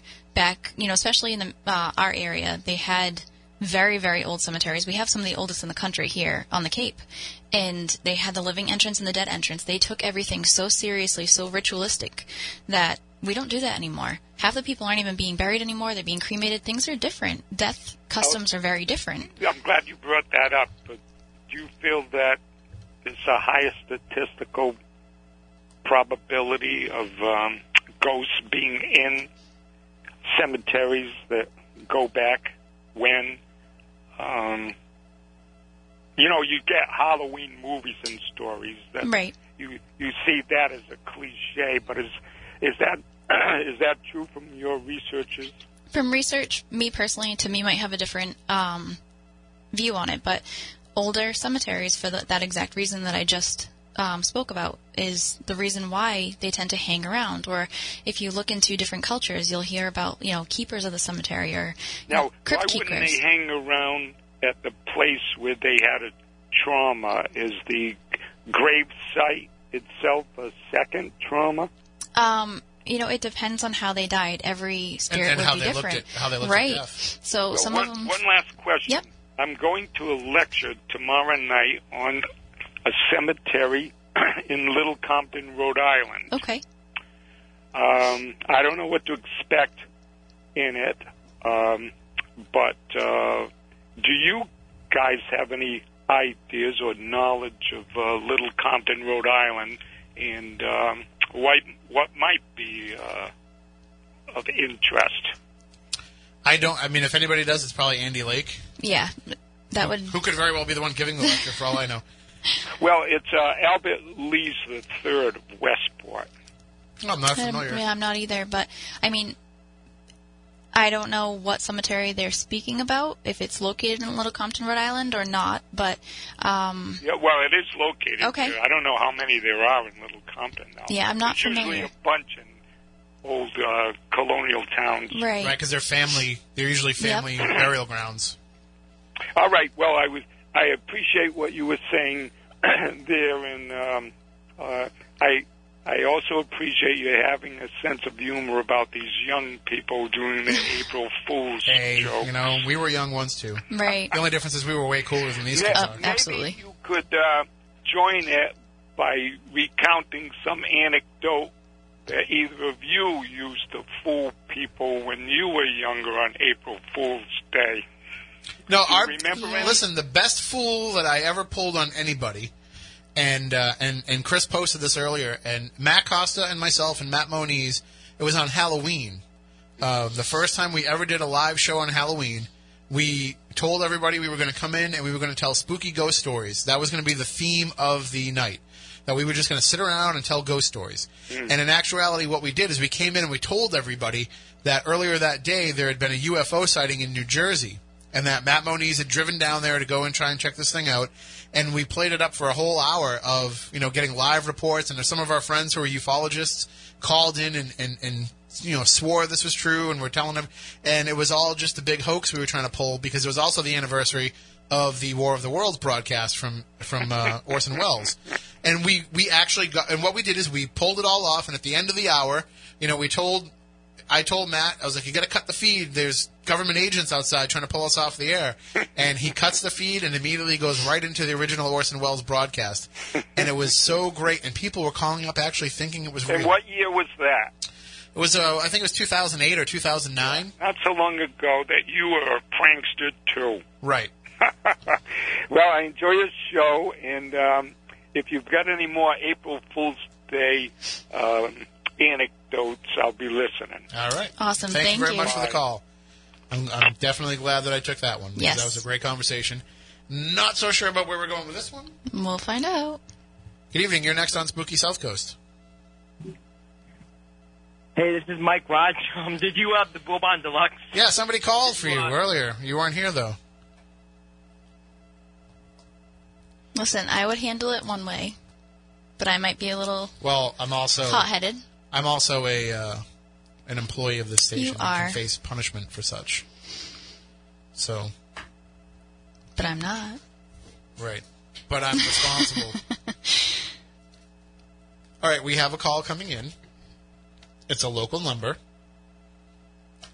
Good evening. You're next on Spooky South Coast. You know, uh, I don't know if you remember this, but you know near White's Restaurant, yes. There used to be a house that they claimed was haunted. Remember that? Right. Yep. We uh, we actually talked about it last week. There was uh, it was what it was was it was uh, it was a home at one point that went up for sale, and it ended up being purchased by a funeral home that was down the street, and they were using it as a storage facility. So they would keep the leftover, Mean, not the leftover, but they would keep like the unused coffins in there. And they, so what was happening is, you know, kids were going and looking in the window, and they would see a coffin in the window, and that helped kind of spread the story that the place was haunted. but what's funny is, like, you you would think like this story is bogus then because you know it's kind of just urban legend, but police officers would actually have actually told us uh, over the years that they used to have to go and check out the house because they'd get a report of kids looking in the window and everything. And police officers would pull into the driveway there, and they would swear they would see all kinds of stuff going on in the windows. Yeah. But I remember that for years. You know, it, was, it wasn't recent. It was probably in the 50s. Right, and, and, and I actually wrote about it in my book "Ghost of the South Coast" plug plug, and uh, and I referred to it in the book as the house next to White's because that's what everybody refers to it as. They said, "Remember that house next to White's?" Yeah. And uh, and, and it was it really is like the most legendary you know, unknown haunted house around this area. Well, I had relatives that lived in a house that was built in 1786. In that house? Yeah, th- well, they've t- they tore it down already. But I remember going down the cellar when I was younger, and the the beams were uh, uh, real trees that weren't. They were. You could see where the trees were chopped, and to make like square. That was in the house that was next to White's. No, no, no. Oh, okay, Uh, okay. This this wasn't Acushnet. Okay, because I was going to say I just remember that being like a more modern home, but Yeah. it, it could have been. You know, I say modern. It looked like it was built in the '60s. Yeah. But So- this house was built in 1786, and they finally tore it down, probably a couple of years ago. But uh, there was it was still there. I used to see it when I drove by there. I remember hearing about it. And it was built in 1786. Um, that's that's the kind of house I love. Yeah. You know, there, there was one that I always wanted in uh, in Sandwich that was from the 1630s. Well, if, you know what the Highlander restaurant is? Uh, Highlander restaurant. Yes. I think I do. Yeah. Well, that piece, that, that just where the golf course is. Okay. Yep. Yep. That house there was built in 1786. Wow. Yeah, but they've tore they tore it down. I see. I, that's that's that's what I want. I want a house like that. I grew up in a house like that. No, I don't want any, any of Well, these I grew modern up in a house that we used to have the pump for the water. Oh wow. we had the crank phone. And I I thought I had a tough once when I lived in a house that didn't have a shower. You know, well, this didn't have a shower. We had we we used to get the water from a from a hand, hand pump. I lived in a house that didn't have a shower. It didn't have a tub. Oh my goodness, you Yeah, and no tub. had a tub. I know. was the old-fashioned tub with the four legs there. Remember those? Oh yeah, the clawfoot tubs. Yeah, those are great. My grandmother had one of those. I loved them. yeah, it. but they use them now for the. Uh, they use them in backyards. Now they use them to put the picture of Christ, or you know, the, Right, not yeah. picture, statue of Christ. You know what's funny about clawfoot tubs too is like no matter how hot the water was, the tub was always freezing cold, so the water would turn cold very quickly. Yeah, I remember me having to take a bath in those round oval tubs. Now, Remember now the, that? And the stove. Oh, uh, they used to take the water from the uh, a kettle and pour it in there and empty it out. I was just I was telling my 12 year old son the other day. I was like, you know, back in my day, when you took a shower, there was a hot and a cold dial, just like on the sink. And Yeah, like, right, Oh, that's right. crazy. yeah. Then I remember cooking. My my aunt used to cook with a wood stove. It, it always amazed me how she could cook. You know, bake in, the, in an oven that was uh, run listen. by wood. The former president of the Wareham Historical Society cooks on an open hearth in her house. Yeah. And she says she can make a, a chicken dinner that you wouldn't believe, I all on the hearth. So And you know, it gets me. They talk about global warming and all that, but years ago, every house on on, on every street was heated by heated by coal stoves. right. So the, the, we wouldn't have needed that. Because I remember it being so cold. In fairness, a lot of those people died of emphysema. So there's that too. Well, All right. well. Well, thank you very much for the call. bye. Have a good nice night. evening. Bye now. All right. Uh, we have another call here, which I think is a safe call. Good evening. You're next on Spooky South Coast. Uh, yeah, I just heard the uh, guy talking about that house near White. Yes. Um, this is a long time ago, probably early 2000s. I was uh, had a part-time job working for a cleaning crew, and one of the buildings that we did was um, it was a bank on Union Street near where the um, p- downtown police uh, op- department is. I forget what the name of the bank was, Easton, I think. Mhm. So on the seventh floor, because they had the old-fashioned elevators where you needed a a elevator operator to go to the top. So on the Oh, yeah, seventh yeah. floor, we had to do. I believe it was a seventh. It was a top floor. Um, and the guy there, we got on the top. Like, don't ask me how, but on Ghost. Oh, I know what it was because he says that top floor was haunted.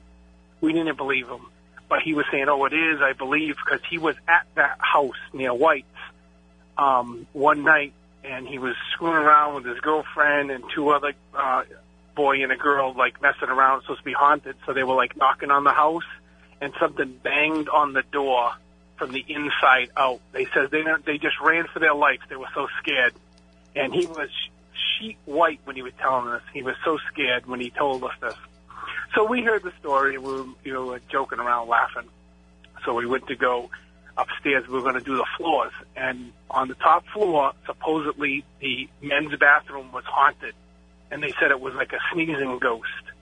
Like you would go in there and you would hear someone sneeze, and and it's a small bathroom. There's like one stall and a urinal, and a person would be in there. This is stories that like the tenants on that floor would tell, they would look for them. There's nothing in there, and then there would be a point where the sneeze sounded like it was right in front of their face, Wow. and, And, of course, really you, scared. you'd hear it and say, God bless you, and then realize there's nobody there. Yeah, and they, they, it's a small, small room. So we were hearing a story. We were making fun, you know, just joking around, like, oh yeah, okay. So we went in that that section. There's like a double door that leads to the bathroom. So we were going to chalk the doors to um, clean it. We had our machines up there. We're going to do the floors. So we're, um, you know, saying out loud, okay, you know, don't, uh, you know, don't uh, sneeze on me, ghost, and all this stuff. So the the guy with the elevator had to unlock the door. So I made sure it was unlocked because there were heavy wooden doors, and we had to go get more equipment. We come back, the doors, which were completely unlocked, I checked them myself, they're all locked. Now I'm like, wait a minute here. There's no one in this building. This was uh, like a Sunday morning. We go down, tell the guy, and he's getting all weird. See, I told you, you're making fun. So we go downstairs to get him to get the doors unlocked. All our equipment moves to the other side of the hall. There's oh. nobody in this building. I tell you, we clean that thing so fast and got out of there so fast. Oh, that's awesome. I mean, that, Mm-hmm. that's, I love stories like that because we don't get enough of those. Like, Right. you know that in this area with all these great historical buildings, Oh, yeah. there's all these stories, and we just don't seem to hear them. And and, and it, it's part of the culture of the area. I think is that people just don't share their ghost stories. Yeah, I'm surprised there's not, hasn't been a lot because a lot of people in that building, from what I hear, and you know the tenants were reporting that. But you know, a lot of times people they just keep them to themselves. They don't want to say anything. Well, and, you know, I'm, I'm not trying to uh, pick on any particular culture, but a lot of it has to do with the fact that there's a lot of Portuguese people around here. And when, you know, look at an old Portuguese grandmother, you know, you you start talking about this stuff and they start shaking their finger and shaking their head saying, no, no, don't talk about it. And that's Right. because it's it's bad luck to talk about it. Or so. start praying over you. Hey, I had uh, one more thing too to change the subject from uh, ghosts to UFOs. Oof. You know, if anyone in like '84, I think it was November '84, had a big triangle, like a diamond-shaped sighting over Acushnet, because it was like an incredible sighting. I would have to check with area. Moniz on that. He's uh, he's out tonight, but I would have to check with him on that. He would know better than us. But I know that there was, you know, if you see the Bridgewater Triangle documentary in the late '70s, there was like a, a home plate shaped UFO that was seen in the Bridgewater area. And Mm-hmm. Yeah, uh, no, I, I know someone very reliable that told me this, and it was like black and like a diamond. You know, if you took a square and like you rotated it so it looks like a diamond shape, you know, going with the point. right, that's exactly the that's what they were describing with off. this sighting. Yeah.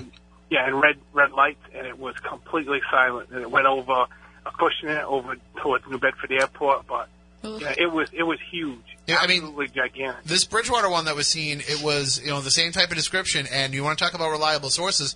One of the people who saw it, I, I, I can't remember the other gentleman's name. They were both news reporters uh, for I think Channel Seven or Five. Steve Sprasia, I believe, was one of them. And then I can't remember the other gentleman's name, but I mean, so you know, here's reliable sources saying that they've had interactions with these things. So there's there's Yeah. definitely something No, going on. I'm, I'm, I I document them and I put all the all the sightings together as many as I can uh, gather. You know, I put them on my site, so I'm just trying to get as much as possible. You know, I, that's what I want because other people see sightings. You gather them and put them it you so put them on a can, you know. website. Yeah, it's uh, UFO Report Massachusetts. All right, I was going to say, yeah, you definitely want to give the website out so the people. This is the audience, man. This is these are the people that can help you. Yeah, it's just Massachusetts, and that's all. I, I live in Massachusetts. I just want sightings, and it goes back for you know years and years. But that's what I want, you know, so people can correlate their sightings. You know. Have you checked in with MUFON? Yeah, I well, I always check all the databases. You know what I mean, and see what I can get. You know, the National The UFO Massachusetts Report U- Center and MUFON's a little disorganized. I know that. Yeah. So, all right. Well, All right. keep us up to date with the site. Let us know uh, when you get good stuff, and let us know when you get new stuff, current stuff too. All right, no problem. All right. Thank you. Okay, all right, bye. And uh, I think we have another safe call here we can take. There's one that keeps ringing and ringing and ringing. That's because we think that you're one of the pranksters. Mm-hmm. So, sorry. Good evening. You're next on Spooky South Coast. Yeah, hi Tim. How are you? Hi. Uh, no, um, are you going to try to pull anything on me here? No, I don't think so. I think you know how to get a hold of me. I know how to find you. I just was wondering if anybody uh, won the audio box. Yes, uh, somebody did uh, during the news break. Yep. Okay, I didn't hear it. Okay, thank you. I just wanted to remind you. All right. All right, buddy. Have a great night. And uh, 508 996 0500, 877 996 1420. It's nice to get some real calls here, too. Oh yeah, absolutely. These last couple of callers really restoring my faith in having people call into the show. Whoever's on the line though, hanging out, you're you're not restoring my faith. No. Can you have the high school kid screen the? ca- Oh wait, we don't get one of those. All right, so I'm going to go back and I'm going to play this. I had mentioned before that Yes. uh, Jeff Campbell sent me this clip that he caught from EchoVox, and uh, it's important to note that this is a recording with EchoVox running separately. So it's not like this because you can when you have EchoVox and EchoVox X, you can record directly onto your device and save the recording so you can go back and listen to it later on. You want to say, "Oh, I think I heard this, but I'm not totally sure."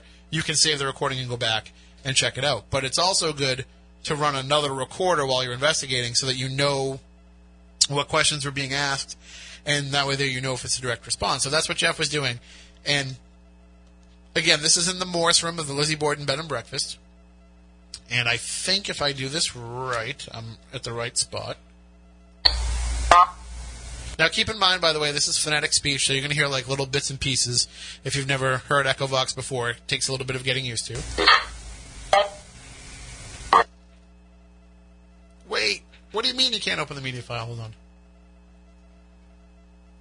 I think I left it sitting there too long. I'm just going to reload it again real fast. But what what'll happen is you'll hearing these little bits and pieces come through, and then it will turn into words. And you know, you put the echo on it, and that helps. You put the reverb on it, that helps as well. And what ends up happening is you'll hear not just words. I mean, my experiences with EchoVox is not just words. The first time I ever used it, I got full sentence responses, which is what made me really intrigued by it, and that's why I've always used it every time I've gone out on another investigation ever since. All right, let's see if I can bring this in now. Hmm, maybe we're talking to the wrong person. Is, is, is it not Mrs. Borden in here? Is there somebody else?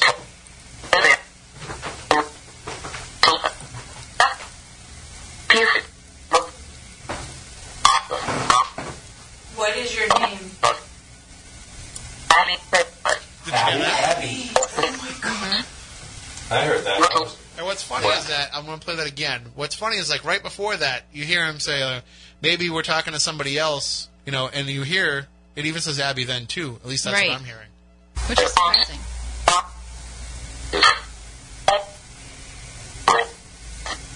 Maybe we're talking to the wrong person. Is, is, is it not Mrs. Borden in here? Is there somebody else? See be there.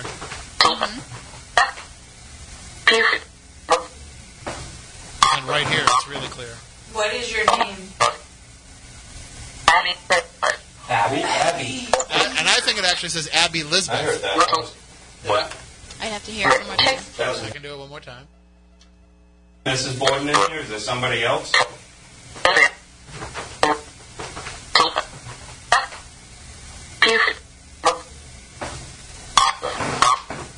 What is your name?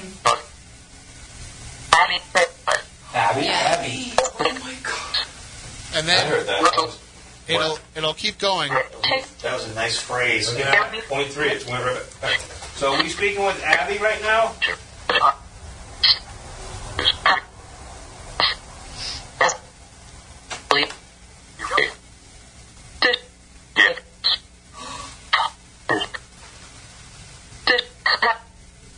This is Abby.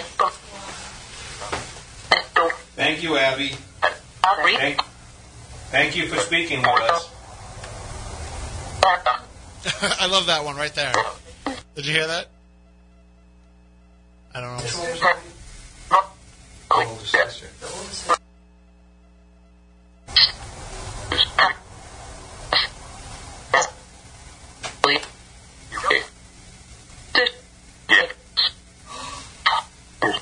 When he says, "Thank you for speaking with us," This is Abby.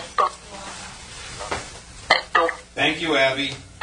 Thank, thank you for speaking with us. welcome. Wow. I thought that was pretty cool. And it goes on. It actually gets more intense from there. But uh, I just I thought that was pretty cool. So I mean, it sounds like it to me. It sounds like Abby.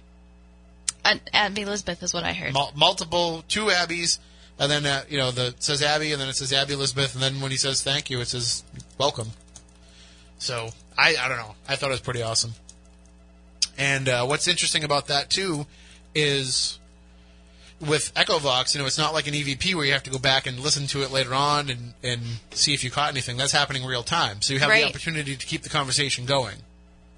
And I still will always remember that night at the Pierce Mansion in Gardner where, you know, I mentioned the name. Stop that right now. I, I'm not going to mention the name, but as soon as I mentioned the name and all hell broke loose, the EchoVox kept repeating the name over and over again. Yep.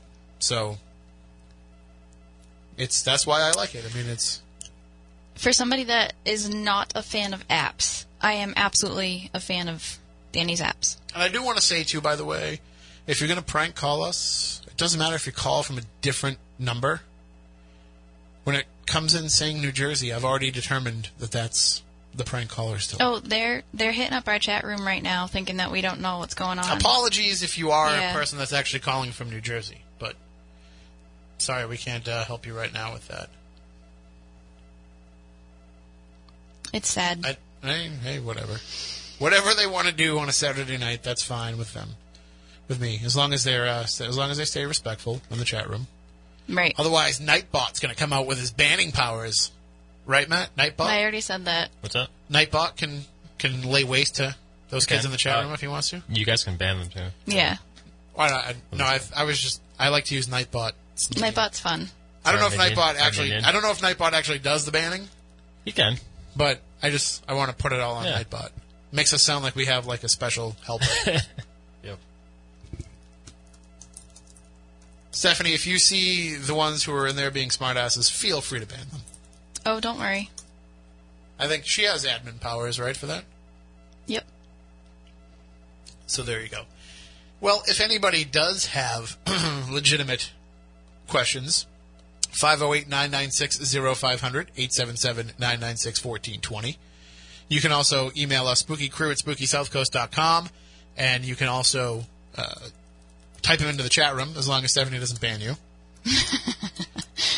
now you know the real power that Nightbot has. God, if they only knew who they were dealing with, Well, it'd be so much fun.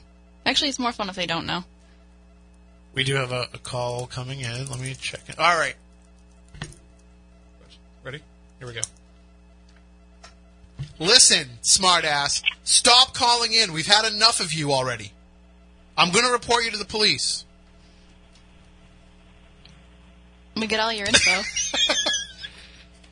it's He's enough. stunned. He doesn't know what to say. Aw. I don't know what to say because I missed like the last two seconds, but then I got the uh, the the radio must have caught up with the live feed. It was a little sad that you didn't respond faster. I'm not gonna lie. As soon Well, I, had to- I took a minute because I didn't realize if I was on the air or not. Oh no! You as, were. as soon as I saw your name pop up, I was like, I'm totally messing with him now. Yes. Good. Well, I needed that. What's going on? How are you tonight? Oh, Ross? nothing much. I'm good. I've been busy, but I uh, I've been scatteredly listening tonight. But um, I was just kind of calling in about the EchoVox. Yes. You know, I have. I know he hasn't launched the other one yet for the iPhone, but the the old well, the app that's out now is really great. I um. I think he won't be. As he was saying, he was saying during the interview, you got to watch your head there, You know tonight, what? Stephanie. It's these headphones are too wide. But uh, as Danny was saying earlier, there's there's issues with with the Android uh, with the um, Apple software to for the reverb, which is the issue that he's having with it. So I, I, don't, I don't think it's a matter of like if it comes out for, for Apple, I just I don't think it's going to be able to. It's gonna. Uh, But you know, I mean, like he was saying, you can go out and you can see. Here's the thing: like for people that are like, oh, you know, I don't have a, an Android phone. That's not fair. Listen, just go out to go to the pawn shop, go to you know go to Walmart and buy one of those clearance. You know how they always have on clearance those like you know uh, net to go and all those like whatever you know um, cheapy cell phone plans. You know the burn the burner phones. You can go out and get any one of those phones. You can get them for like twenty bucks. You can go on eBay. You can buy an old Android phone for twenty bucks. It doesn't matter. And basically, all you're going to do is you're going to load that app onto it with Wi-Fi in your house, and now it's it's basically like having an Ovilus or any other handheld device. That's now your EchoVox device. Yeah, pretty much. And you're better off doing that than having it on your actual phone because now you don't have to worry about, you know, you can use your phone to record the video of you using it, or you can have your phone available to make calls while you're using it, or for other things. So I mean, I don't, I don't see why people are making such a big deal out of it. Well, that was kind of my issue with having it on my actual phone or my my tablet because it's like it just seems like all the other apps and everything just would probably interfere with it. Right. I mean, and, and when you look at it, it makes sense. If it was the opposite way, if it was only out for Apple and you couldn't get it for Android and you had to go out and get like a secondhand Apple device, you'd be screwed. Paying, yeah, you'd be paying five hundred dollars for a iPad, or I mean, I know you can get you know cheap used iPads, But not as cheap as you can go get a, a, a cheap Android phone. yeah, and you can get a brand new Android for you know lesser than you would an Apple, you know, an Apple device. It doesn't. It doesn't have to be anything fancy. You know, it can be the most basic phone as long as it runs. Uh, you know, as long as it has enough space. And like like Danny was saying, it's a very very small app for EchoVox X. It's less than less than a megabyte. So less than. That's not bad. I forget how much he said, but it's, Well, it's looking small. forward to maybe trying it out someday. Well, you know, you can always come by here and, and mess around with mine. Sure. So wait, I mean my app. Let's keep it clean. Family show. I think you guys aren't. Uh, are you on the actual radio radio tonight? I thought I. Yes. No, yeah, we're on the radio. Yeah. Okay. We're just we're keeping it a little looser than usual. We yelled at you live on air. Yes, I already. I Okay. called I called you a smartass over the airwaves. Yes, I'm going to get an FCC fine for that.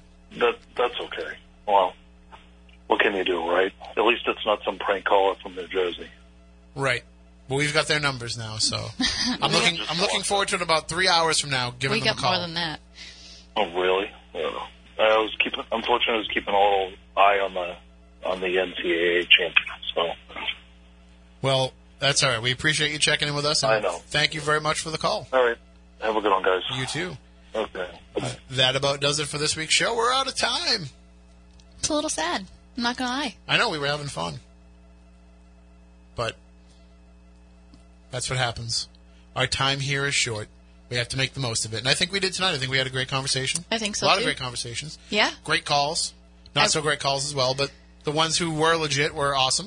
I love when people call in and tell us their stories and ask us questions about us in the field. It's, And if you're not comfortable awesome. calling in and doing it, you can do it via email, Oh, spookycrew at absolutely. spookysouthcoast.com. You can hit us all up on Twitter. You can download the free Spooky South Coast app. Ours is actually available for Android and Apple devices, so you can get it on either one. Uh, if you have BlackBerry, get with it. It's 2017. Why do you have a BlackBerry? And uh, and if you have uh, what was the if you have a Newton, you're you're really screwed too. So that does it for this week's show. We'll be back next week to talk more about the paranormal. And as I said, you can find us all week long. SpookySouthCoast.com. You can hear us rebroadcast on the No Box Network and on the Dark Matter Radio Network. And I think that's all I have. Anybody else? Anything else? All right. Well then, until next week, for Matt, for Matt, for Stephanie, for Chris, for Melody, I'm Tim. We want you all to stay spooktacular.